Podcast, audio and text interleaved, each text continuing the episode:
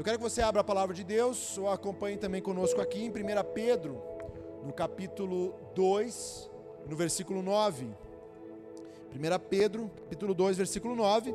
E a primeira pergunta que eu faço a você é: qual é o nome desta carta? Qual é qual o nome desta carta que é dada a esta igreja? Como é que é o nome? Como eu como é que, é que eu fiz você chegar até esse livro? Primeira, Pedro. Ou seja, essa epístola, essa carta é escrita por Pedro. Esta é a primeira epístola de Pedro. E nesse segundo capítulo, no nono versículo, ele diz assim: Vós, porém, sois raça eleita, sacerdócio real nação santa, povo de propriedade exclusiva de Deus, a fim de proclamardes as virtudes daquele que vos chamou das trevas para a sua maravilhosa luz. Versículo 10: Vós sim, que antes não erais povo, mas agora sois povo de Deus, que não tinhais alcançado misericórdia, mas agora alcançaste misericórdia. Senhor, obrigado pela tua palavra, Senhor. Obrigado porque ela é viva e eficaz. Obrigado porque ela não volta vazia. Obrigado, Senhor, porque ela separa alma e espírito, Senhor. Nós queremos te agradecer pela tua palavra e queremos meditar nela aqui e aprender dela, Senhor, porque tu és a própria palavra, tu és o Verbo encarnado de Deus. E nós sabemos que nós estamos compartilhando de ti, Jesus, aqui nessa noite. Te agradecemos pela tua palavra. Em nome de Jesus, amém. 2 Pedro, 1 Pedro, capítulo 2, começa no versículo 9 com, como a gente diz, um pronome pessoal. Não sei quantos de vocês se lembram dessa aula de português. Alguns não gostavam. Eu não gostava muito quando era o eu, tu, ele, nós, vós uma criança é meio difícil entender o que é voz. Né? A gente pensa de voz de voz. Mas esse versículo, pode colocar para nós ali de novo. Versículo 1 Pedro, capítulo 2. Vós, porém, quem são esse vós? Quem são estes? Pedro, o apóstolo, está falando para um grupo específico. Esse Pedro é aquele Pedro que estava no seu dia de fracasso na pescaria e Jesus entrou na vida dele. E naquele dia Jesus disse assim: Vinde após mim e vos farei pescador de homens. Pedro era um pescador. Na cultura judaica, um pescador era alguém que não tinha conseguido passar em determinadas provas para ser considerado o discípulo de um rabino ou de um mestre. Ou seja, aqueles homens já tinham passado durante a infância e adolescência por uma, um longo tempo de estudo, como se fosse uma escola. Os judeus aprendiam a ler e escrever lendo a Torá, o Pentateuco, os cinco primeiros livros da Bíblia. Aquilo ali era o livro didático deles, eles aprendiam a ler dessa forma. Na infância e na adolescência, eles passavam estudando isso. Chegava aos 12 anos de idade, essas são informações que eu tô que eu tô trazendo aqui que eu não trouxe de manhã. Mas nos 12 anos de idade, eles eram colocados à prova. E quando eles eram colocados à prova, eles ou passavam ou eram reprovados. Pedro claramente foi reprovado. Por quê? Porque ele se tornou um, um pescador. Felipe, como assim? Presta bem atenção. Você se lembra quando Jesus, quando a família de Jesus foi para Jerusalém comemorar a Páscoa, eles voltam para a cidade, para a cidade natal deles e eles esquecem Jesus em Jerusalém. Já depois de três dias de viagem, no meio do comboio, aquela galera toda, a Maria olha para o José e diz: Cadê o Jesus? Cadê Jesus? Cadê Jesus? Cadê? Cadê Jesus? Nós esquecemos Jesus de Jerusalém. Vamos voltar. O que, que Jesus estava fazendo quando eles voltam a Jerusalém e encontram Jesus? Eles encontram Jesus no templo, com 12 anos de idade, expondo para os mestres daquela época sobre as Escrituras. Por que isso estava acontecendo ali? Porque era muito normal para um adolescente chegar a esta idade e já ter uma, um entendimento e uma sabedoria sobre as Escrituras e tinha que expor isso. Curioso, que eu quero dizer aqui para você, que Jesus também foi reprovado.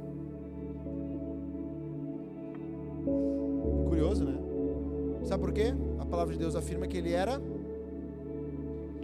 carpinteiro.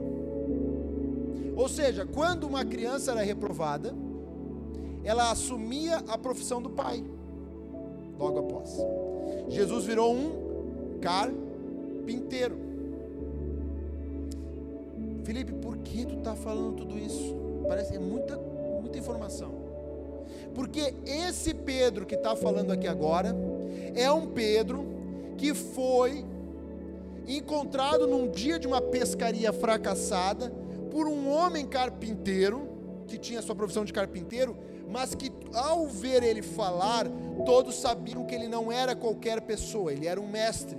E aquele mestre, naquele dia lá na pesca fracassada, olhou para o Pedro e disse: Venha após e eu vos farei pescador de homens. E Pedro ouviu o chamado que ele não ouviu lá na adolescência, ele ouviu de novo. Ele teve uma segunda chance. E ele decidiu seguir aquele mestre. Agora, esse Pedro, que era iletrado, tinha sido reprovado. Você vai lembrar muito bem que Jesus chega um momento e escolhe ele como líder da igreja. Jesus chega para Pedro mais de uma vez e diz: Pedro, apacenta as minhas ovelhas. Jesus estava dizendo assim: ó, o cajado, quando o cajado de autoridade vai ser passado para ti, Pedro, quando eu voltar para o Pai. Então Jesus escolheu alguém que não tinha probabilidade de ser alguém. E este Pedro fala agora assim: Vós, porém, sois raça eleita. Essa carta de 1 Pedro, ela foi escrita para a igreja na Ásia Menor. Ela não foi escrita para os judeus. Ela foi escrita entre o ano 62 a 69 depois de Cristo, muito perto do tempo aonde Nero colocaria, atearia fogo em toda Roma e culparia os cristãos por causa disso. Ou seja, a igreja já estava recebendo uma pressão de perseguição nessa época. O apóstolo Pedro, líder dessa igreja, que foi resgatado lá naquele dia de uma pesca fracassada e decidiu seguir Jesus, ele ouve notícias sobre essa igreja que está sendo perseguida e acuada lá longe dele, e ele decide mandar uma mensagem para eles lá: Ei, calma, vós, porém, sois raça eleita. Vós sois sacerdócio real, nação santa, propriedade exclusiva de Deus. Pedro, no coração pastoral dele, estava dizendo: Ei, levanta, calma, calma, está tá vindo perseguição, calma, mas vocês não deixaram de ser quem vocês são. Vocês continuam sendo raça eleita. Eu fui, eu não era nada. Eu não era nada. Ele me fez pescador de homens. Calma, calma, eu sei o que é isso. Eu sei o que é ser pressionado. Calma, vós sois raça eleita, sacerdócio real. Só que eu esqueci de contar uma coisa para você. Esse mesmo Pedro, no começo da igreja primitiva, quando Jesus retorna aos céus, ascende aos céus, para estar à destra de Deus, este Pedro lidera a igreja primitiva. E esta igreja primitiva, composta por judeus, no seu começo, tem uma postura muito diferente daquela que Jesus mandou. O que, que Jesus disse? Ide por todo mundo, pregai o evangelho para toda criatura, batizando-os em nome do Pai, do Filho e do Espírito Santo, ensinando-os a guardar tudo que eu tenho ensinado. Eis que estarei convosco até a consumação dos séculos. Lá em Atos, no, em Atos capítulo 1, ele diz: Vós sereis minhas testemunhas em toda Jerusalém, Judéia, Samaria e até os confins da terra. Jesus não disse, fiquem em Jerusalém. Ele disse antes. Mas quando ele enviou seus discípulos, ele disse: vão, preguem. Mas sabe quem é que foi o cara que mais resistiu para que fosse pregado para fora? Pedro. Curioso, né? Pedro foi o cara que mais resistiu, até que chegou um momento que Deus disse: Pedro, eu tenho um propósito com os gentios, ou seja, com os não-judeus. Primeiro a entender isso foi Paulo. Ele decidiu ir. Quantos estão comigo aqui? Digo amém. Permanece aqui, calma que você sabe, você vai entender onde a gente vai chegar aqui nessa noite. E Pedro resistiu até que Deus deu a ele uma visão e deixou bem claro. Mas Paulo já tinha ido. Paulo já tinha entendido as coisas. Então, no momento em que nós vemos Pedro enviando uma carta para uma igreja que não é de judeu, eu tenho certeza, Augusto, cara, certeza, que alguma coisa Deus transformou o coração daquele homem e disse: aquilo como ele fala na palavra, aquilo que eu santifiquei, não vai ser o homem que vai deixar de ser santo.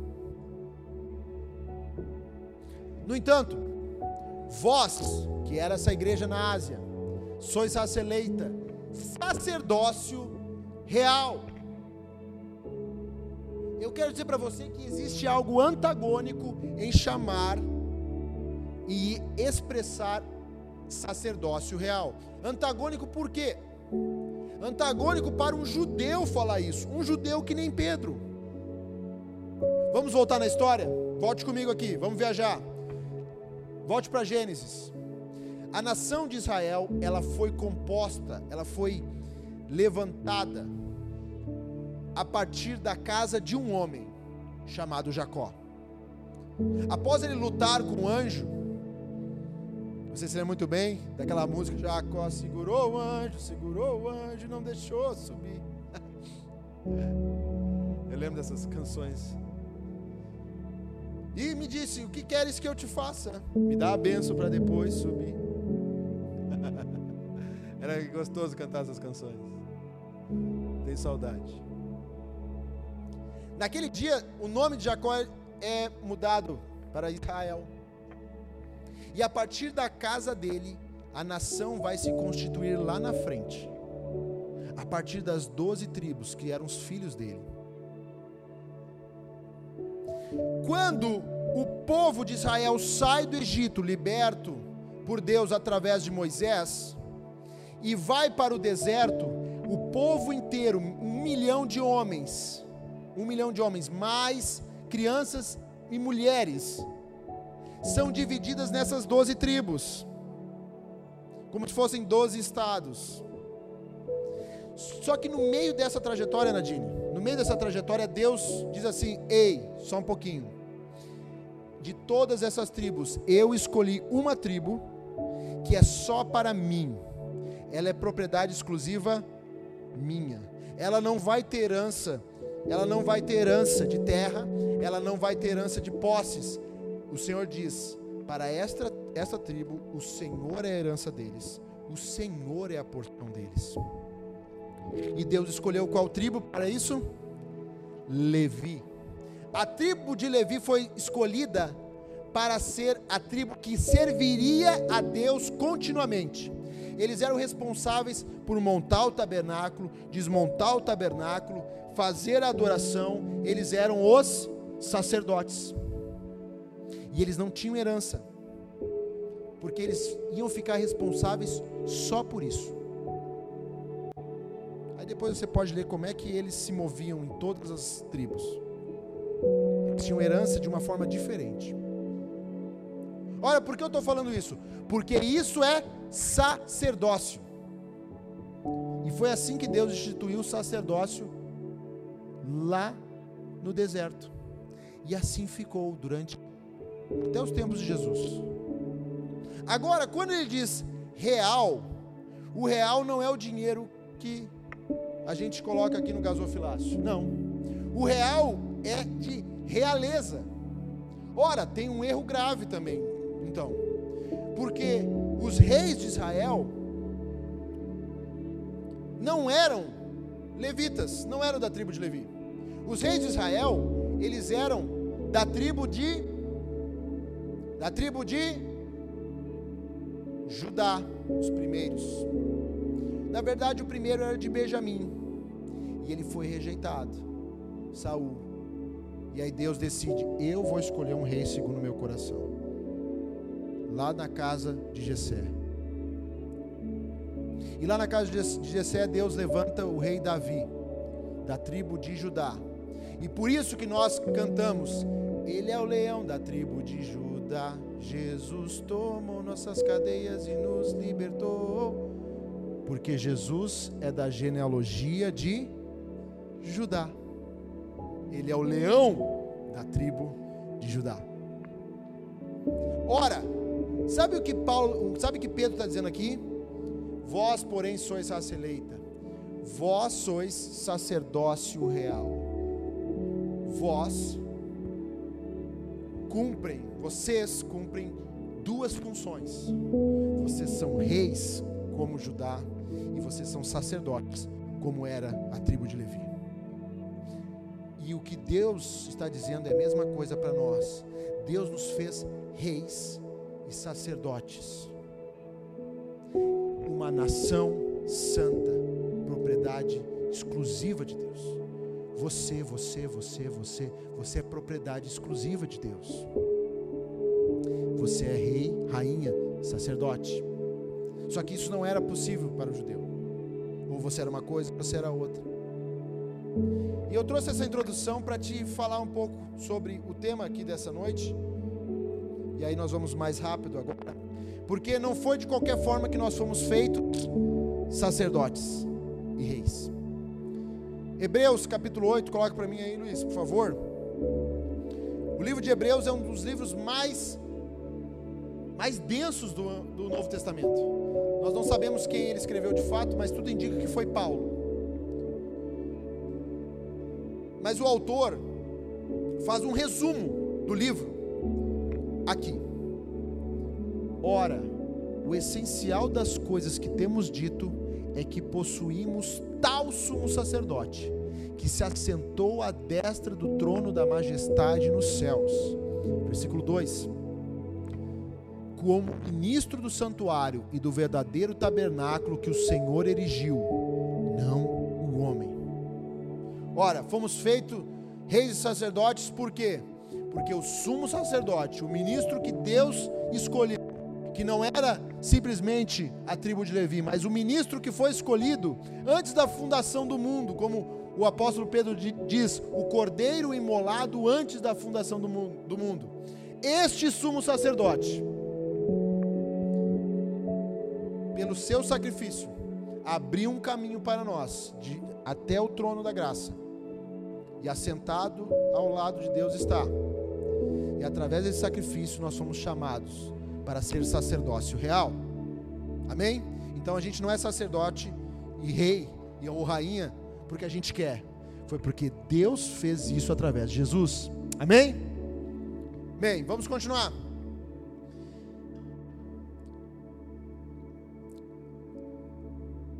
No entanto, sabe o que acontece muitas vezes?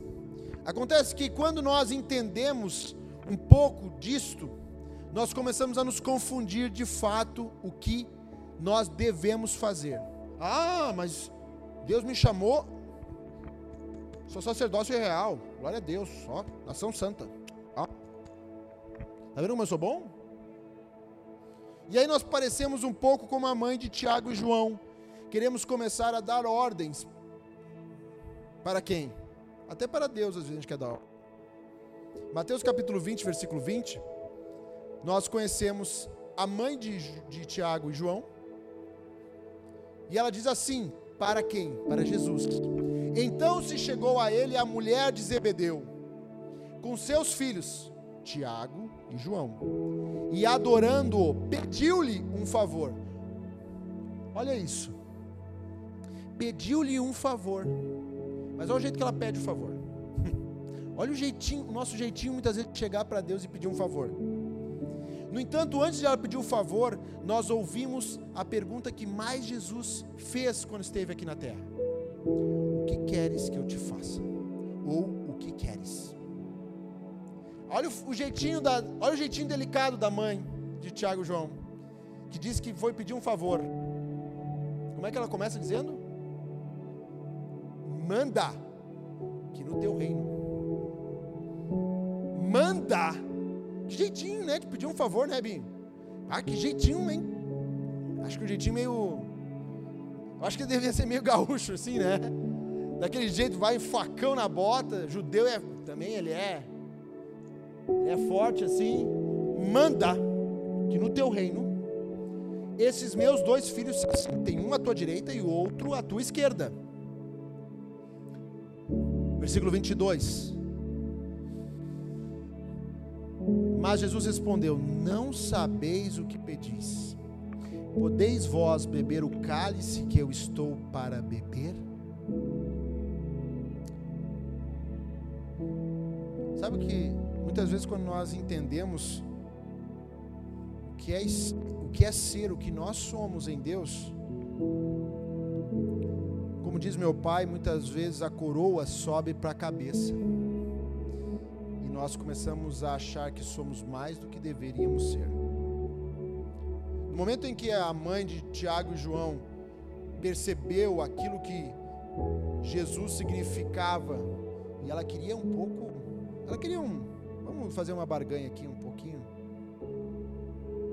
Quando ela chega e pede esse favor, Jesus diz assim: Olha, tu nem sabe o que está pedindo.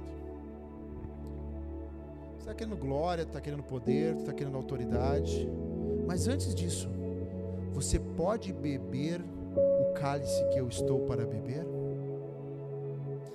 Ou seja, antes desse de você querer a glória, o poder, a autoridade, você está disposto a passar pelo sofrimento que eu passei?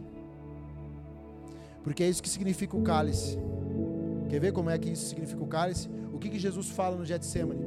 Pai, se possível, passa de mim este cálice. Ou seja, passa de mim esse sofrimento. É esse sofrimento que Jesus está dizendo ali. E o que, que eles respondem? Coloca lá de novo para nós, versículo 22. Eles respondem: Podemos. Claro, você está ali barganhando, você. Não, eu vou, vou. É igual o Pedro. Não, Senhor, eu não vou te negar. Não vou te negar, Pedro. Não, não vou. Pedro, tu vai me negar. Não, não vou. O galo vai cantar três vezes. Na terceira tu vai perceber.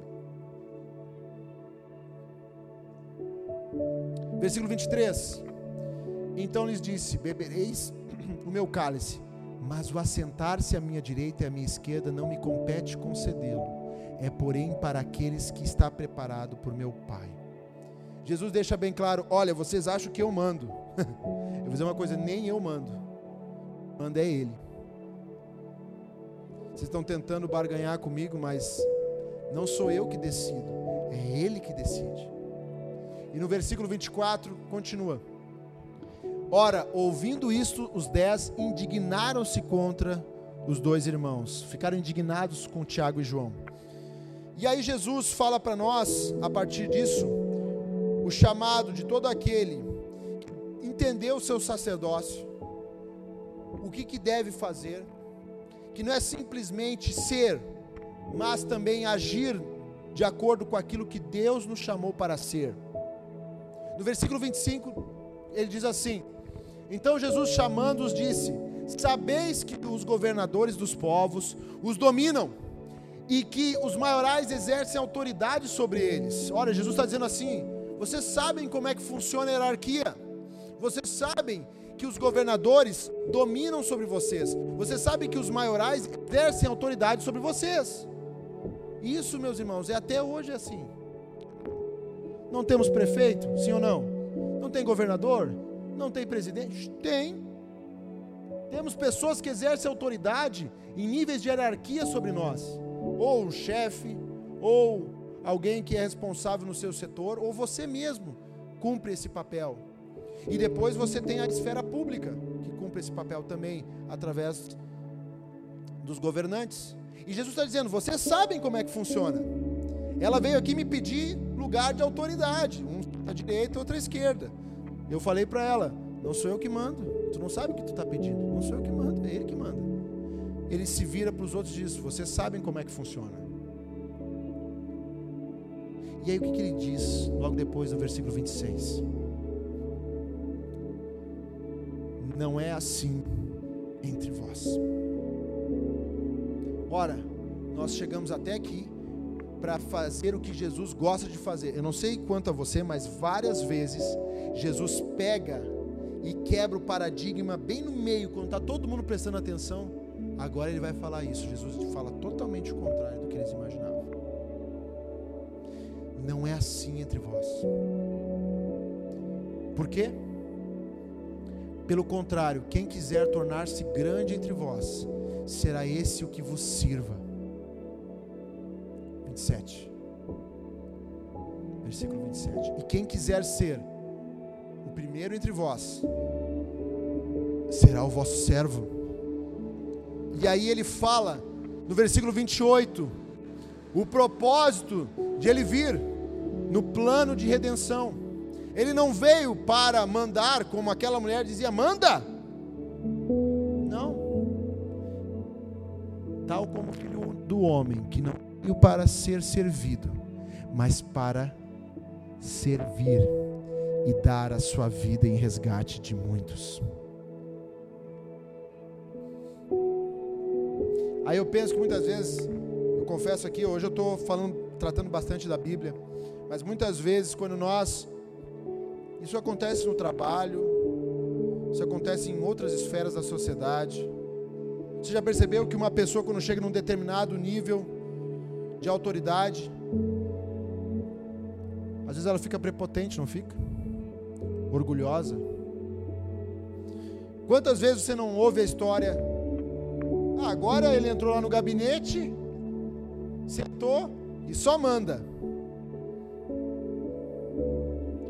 E sabe o que Jesus trouxe como exemplo? O contrário. Não será assim entre vós. Quer ser o maior que sirva. Quem quiser mandar, que seja o menor. Conforme também está aqui, ó, o grande mandamento, amar a Deus. O novo mandamento, amar ao próximo e o propósito: servir a todos. E Jesus, aqui é o caminho para o final da minha palavra aqui nessa noite. Jesus dá um dos maiores exemplos disso. Em João capítulo 13, o Evangelho de João no capítulo 13, no versículo 12. Fale junto comigo aqui. Um, dois, três. Depois de lhes ter lavado os pés, tomou as vestes e, voltando à mesa, perguntou-lhes: Compreendes o que vos fiz? Depois de ter-lhe lavado os pés, de quem? Ele lavou os pés de quem? De quem? Vamos de novo, de quem? Dos discípulos. Quem eram esses discípulos? João, Pedro, Tiago e vai a patota. Até o último, que ele também foi capaz. Eu vou usar o teu exemplo, mas tu não é esse cara, tá, Augusto? Judas, dá o pé aí, Judas.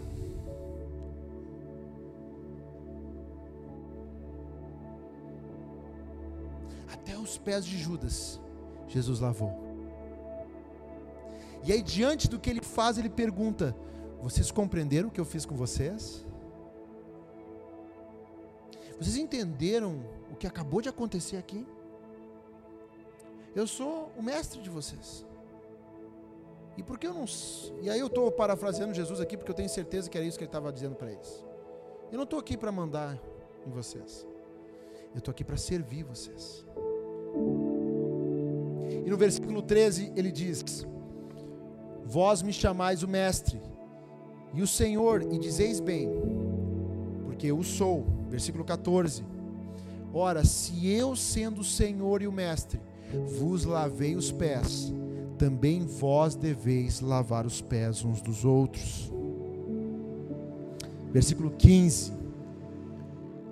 Isso aqui é lindo, porque eu vos dei o exemplo para que, como eu vos fiz, façai vós também. Versículo 16. Em verdade, em verdade vos digo, que o servo não é maior do, do que o seu senhor, nem o enviado maior do que aquele que o enviou.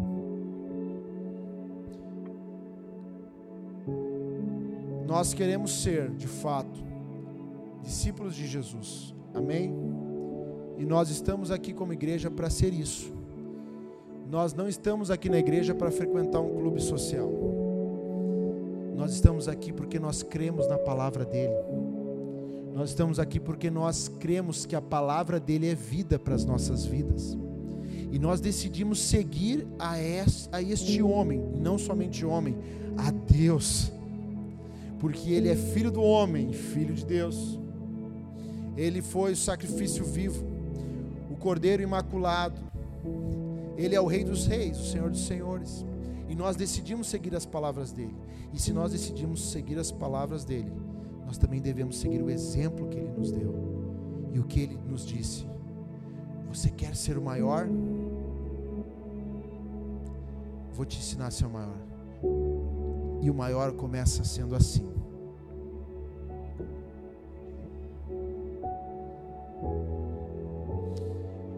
Porque no no mundo, o maior é esse aqui, ó.